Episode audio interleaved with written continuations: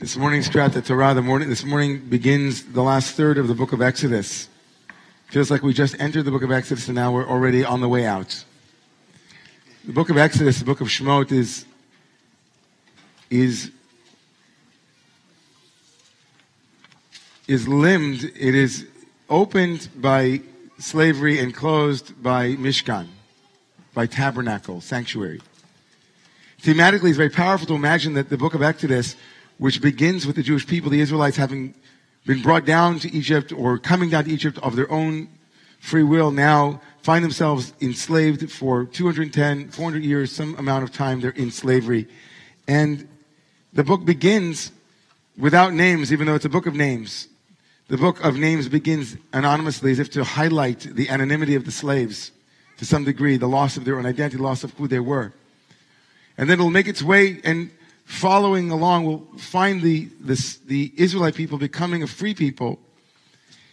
And to some degree, the, of course, the ultimate moment of their freedom, what philosopher Isaiah Berlin said, not the freedom from, but the freedom to, they become a people with a mission. They have freedom to become who they are meant to be. They, that happens at Mount Sinai. It's a big moment for them. It's a big epiphany.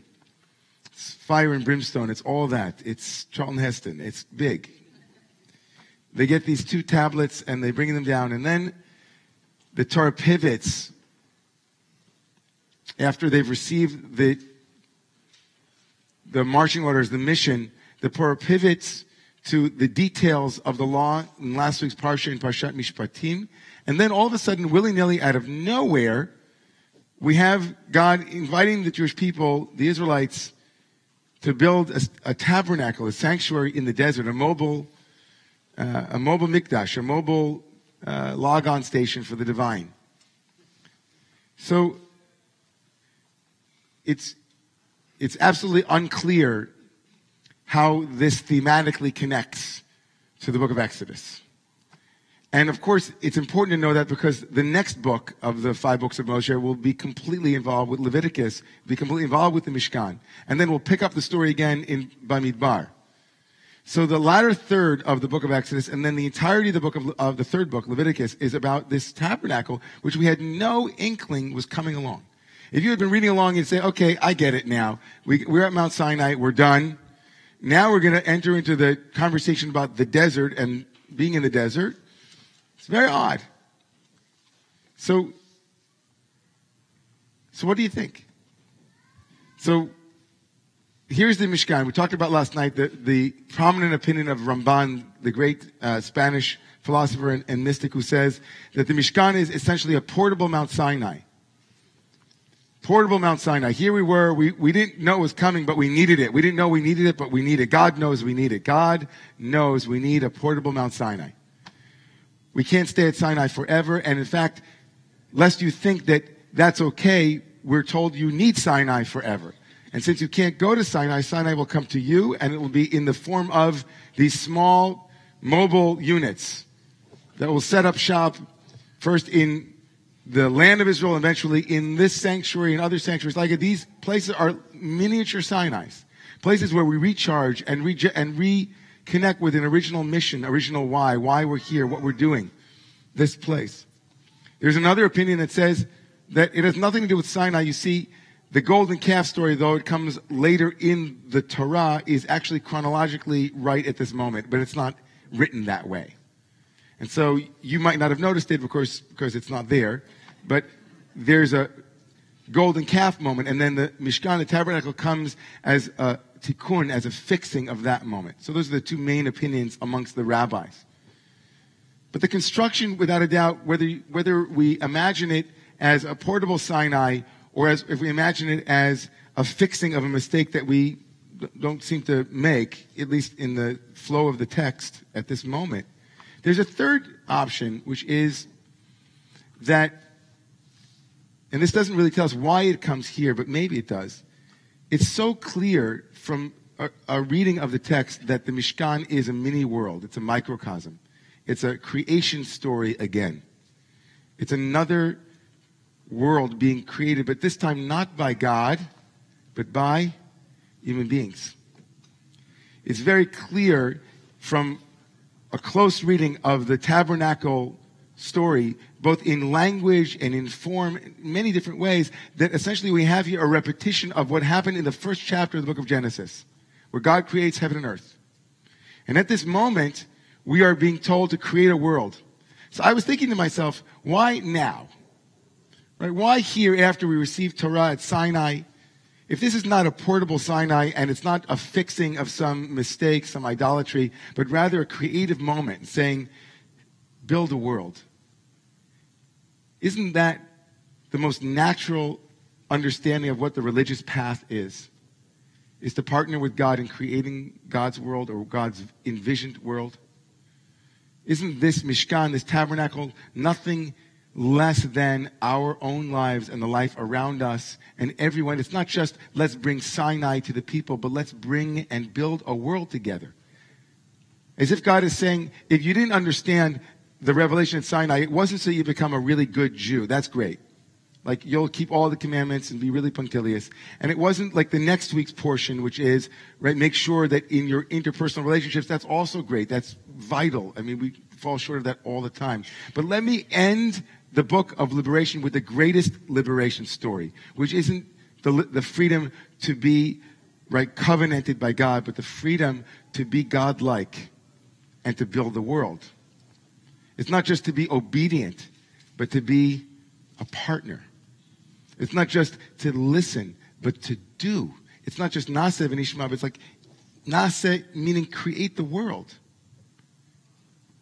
Be that part of who you are. And so if we read it that way, then every piece of the Mishkan, in some level, is telling us something about the world that we create. And that's, of course, the way Philo and every other uh, great commentator look at the allegories of the of all of the vessels and all of the pieces of the Mishkan. It was each piece was connected to first creation, and then to my heart. Let's take, for example, chapter 26, verse 1, which we're going to read in a moment on page 491. Ve'et ta'aseh. And now the tabernacle with the great definite article, the tabernacle. Ve'et ha-mishkan. The mishkan. Only place in the entire tabernacle writing where this phrase, ha-mishkan, the tabernacle. As if Moses in this moment is being told, now that great tabernacle, the one, not the one you're about to create, but the great tabernacle, the tabernacle, the world, the sanctuary, the, ha, heya yidi'ah.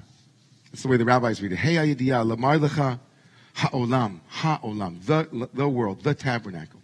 Now that tabernacle, that sanctuary, that place of where God's presence resides, the word ta'aseh, ma'aseh breshit, again, make it Make it. Be a creator in it. Eser Yiriot. Ten Yiriot. Ten, what are Yiriot? What does it say in the JPS? Accurate translation? What does it say? What are Yiriot? Strips of cloth. What's a, does anybody know what a Yiri'ah is? A, it's like a, um, a curtain. A vilon, like something like that that covers, right? So what are the purpose of these 10 year What are they going to serve in the tabernacle? Anybody know? What form will it, will it take in the tabernacle? These curtains. Jill, anybody?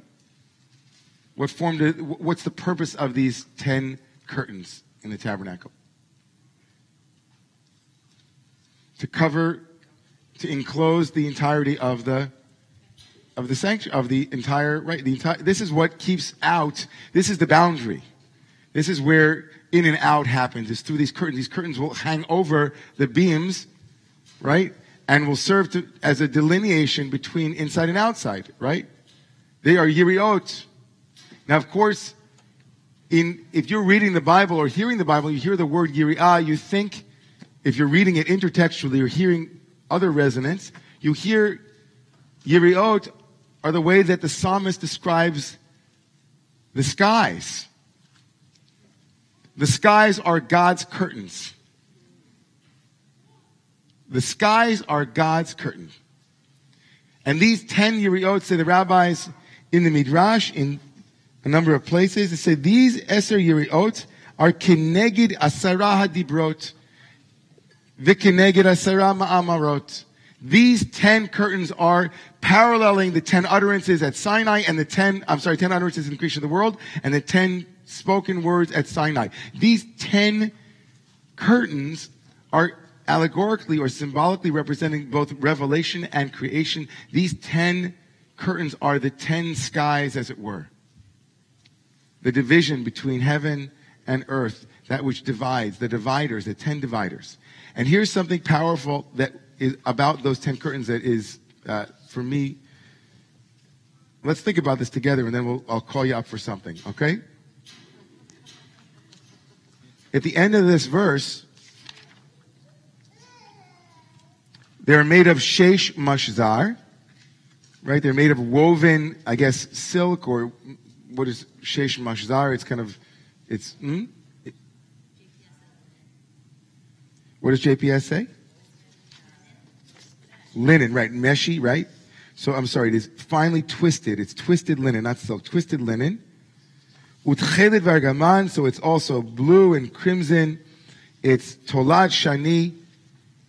These are the yarns that are blue, purple, and crimson yarns. And then maaseh choshev kruvim maaseh choshev taseotam. They are made with kruvim.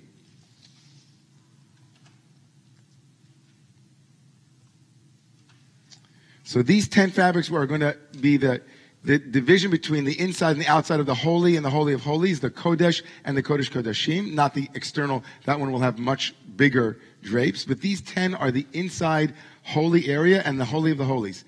And it's made of these different yarns. And then what is to be woven into these beautiful tapestries, these beautiful curtains? The kruvim, the same cherubs that are above the, the aron, above the golden ark that holds the tablets, hold these two cherubic figures that face one another. And so they have to be woven into the fabric. So if we were going to be allegorical about that and then like ask the Torah to give us good advice this morning, what would be the good advice embedded, embroidered in this, in these curtains? So where do the cherubs live? And, and then we're going to come around by me. Where do the cherubs live?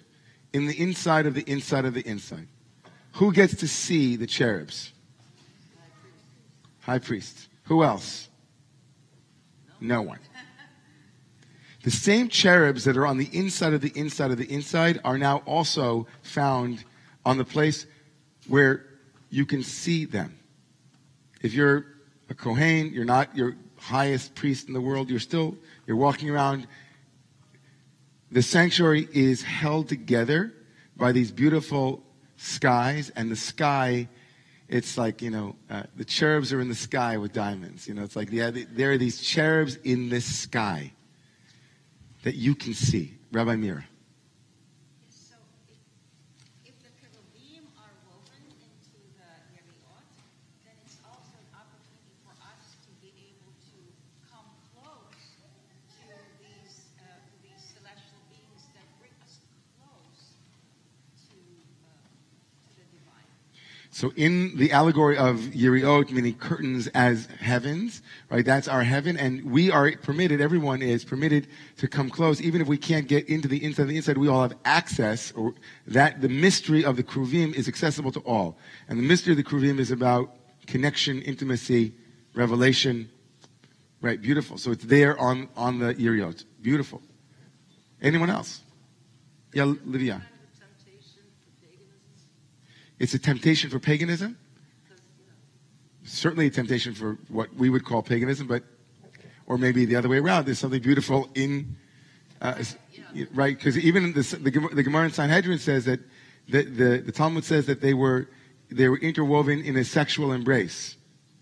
And that that became embarrassing later on when people saw that. But for us, it was a soda kruvim that God's creation is erotic at its nature. There's something erotic about the creation story, the creation, that the heart of creation is the coupling that happens. Beautiful. Okay, so it could be could be a pagan moment. Well, it could be certain parts of Judaism tried to deny parts of that. Neil, yeah.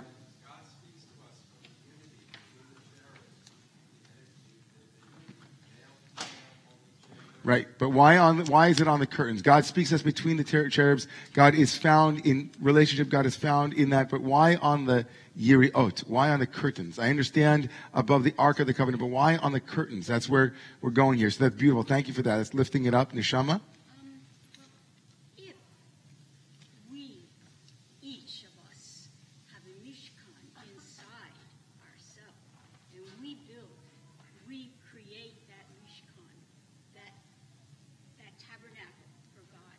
So, on the outside, and we are, of course, sexual beings, animal beings, right? So that our bodies, in a sense, is the curtain in, within which is God, So there is a, a kind of teaching from Neshama about non-duality, that we are not to bifurcate between, if each of us represents a microcosm, each of us is a mini Mishkan. So this reminder on the curtains is a reminder to all of us that we are all erotic beings, physical beings, that that isn't in some way a denial, right? That we shouldn't in, be in a religious posture that sees that as not included in the holy. That's also That it's not included in we should not we should not make the mistake of thinking that it is not included. Maybe say it more positively. We should remember that it is a part of the holy. Okay, great. Rabbi Jill. The Kruvim appear as the divine chariot elsewhere, and all over the ancient Near East you have these creatures with wings that are at the border of shrines. So the Kruvim are what marks the presence of the divine, and they're also what separates. They're also the guardians. So to me, it's a teaching about the ways that sacred space needs to be protected, and it requires a it, it requires a, a watchfulness to create to create and to keep that space. So Rabbi Jill is teaching that in both in in our tradition but and also in the Near East, we find that the cherubs are these angelic or these these beings, both are uh, expressing and noting this is sacred space and also guarding it. And there's an importance Rabbi Jill is teaching about how we hold sacred space, whether you know how we how sacred space is guarded and both and also marked. It's important to mark sa- sacred space and also to make sure that it's treated with a certain certain quality. I'm gonna. I, I know I saw hands on this side, but we haven't done. It's like we need weighted hands. Okay, Rachel, and then Steve. I was also reminded of the, the Kruvim, um, in terms of the Kruvim guarding the Garden of Eden in the same way. Um, and so I wonder if there's that creation connection. Uh, and also, Karov, I know, is with a kaf, but I still hear the language of closeness of Karov and Kruvim in the Hebrew. And thinking about maybe the Kruvim are sort of beckoning the priest to come closer, um, and yet knowing the boundary, but sort of an invitation for. So, did, uh, so did everybody hear? So Rachel was saying that she noted the language. Of course, kruvim appear other places in the Torah. There's, there are kruvim who very much act in exactly the same way that Rabbi Jill said in the Garden of Eden story. The kruvim, the cherubs, guard the Garden of Eden. So that's one, and you also so that's kind of lends weight to that interpretation. And then you also said very beautifully, I think, that even though the spelling of the word kruv, cherub, is with is with a kaf, it has a, a, it has an oral or phonetic. It's a homonym with uh, with karov, right? With it, it's it's um, which means to come close, and so there's a danger, of course, that kind of the kruvim are are guarding those who come close inappropriately, right? Call out, you know. Zera, the, the one who comes close, you know, Zerah Karov Yumat, that we have to be very careful about who is allowed into the sacred sanctuary and who isn't, whether prepared or not, for whatever reason, for their own sake, for our sake, whatever it might be. Okay, beautiful. Steve? Both sides. Okay, just for clarification. So I was going in a completely different direction, and I love all of these. Um, but I, w- I was going two other directions, but I'm going to call, you, can, you know, if any of these things speak to you where you are, because we're asking ourselves as we're learning Torah, is this me? Is this where I am right now in my life? Is this where we are as a community? Does this speak to me? Is is it really? I was going in a different direction. I was going in this direction, which is there's something very powerful to read about this teaching as we approach Purim, which is a holiday of authenticity, or a holiday of the question around authenticity, the question around masks and unmasking, and when we wear a mask and when we don't, and the relationship between the inside and the outside. Are we authentic? Um, is is such a profoundly confusing question because what is authenticity? And it's not honesty, it's certainly not sincerity. But Lionel Trilling, in his great book uh, on authenticity, raises the, the, the question of can one be authentic while one is also hiding? Of course, this is the story, of course, of Joseph. The story of Joseph is a story of authenticity, questions of assimilation, questions of who am I really? When do I expose who I really am? When do I hold it back? When do I say something that needs to be said and when don't I? And is that being inauthentic? And it's a very powerful meditation as we enter into Purim, which is, of course, a time to bring out the selves that don't normally come out, let's say, where cover allows things that might not normally come to the fore to come to the fore. I think I was very taken by the notion that, that the sky, as it were, of the Mishkan has in it something that is only seen by one person, but that all can access it, as if to say that in the most profound public way that we are, are we mirroring out externally what we are doing on the inside or where the inside is? Is there a gap, a major gap between who we are in our Holy of Holies and who we are when those around us can look at us? And that only, right, only you, only me, we, we're the ones who know that. Right? It's not up for anyone else to decide where the, how big a gap there can be because there always will be a gap. It's impossible to live our lives with, right, the fullness of the inside on the outside with that confusion. There must be some gap. But if the gap is too wide, we wind up feeling like hypocrites. If the gap is too wide, we feel like we're in a lie. If the gap is too wide, we feel like we are closed down and we haven't shown who we truly are. And that that might be a goal to aspire towards is to try to show what's on the inside as frequently as possible in as safe a way as possible, but knowing that it's, there's a boundary. That was one direction. And I know that the rule is that I'm supposed to just do one idea. But here's a second idea. And it's, you know, hold that one, hold the ones that Rabbi Jill and Rachel and everyone, hold all of those. And now a last idea, which is so, has been, I've been thinking about this all week since Wednesday and the events that happened in Parkland in Florida. And if I was going to give a sermon this morning, and this is not, we don't give sermons on Shabbat morning so much, we're just talking in Torah together. And hopefully people are not taking the time to sleep, they're really engaging and sitting and listening. The other Torah here is the word kruv and the way that it becomes cherubs become infants or babies is that the word, at least according to the sages, is kiravia. That there's an Aramaic equivalent between kruv and like a baby, kiruvia, kiravia. And that there, there is an opinion that, that the cherubs are, have the faces of infants, the two babies facing each other. As if to say that the doorway to the Holy of Holies has children embroidered in it. And that a society, a community, a country will only be as holy as how it treats its children. Whether it spends more money on the military or more money on feeding and clothing its children. That will be the litmus test of your holy. Will be kiravia, the kruvim who are in the face of innocence. So mark your doors with innocence. Let your innocence be in that place.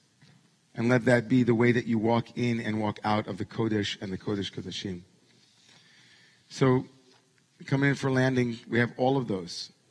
And so I'd like to invite you, if you feel called this morning, to take a moment now to, to listen to anything that was said by me or by others in this community as a guiding post for you in your life right now, wherever you are, or for someone else in your life.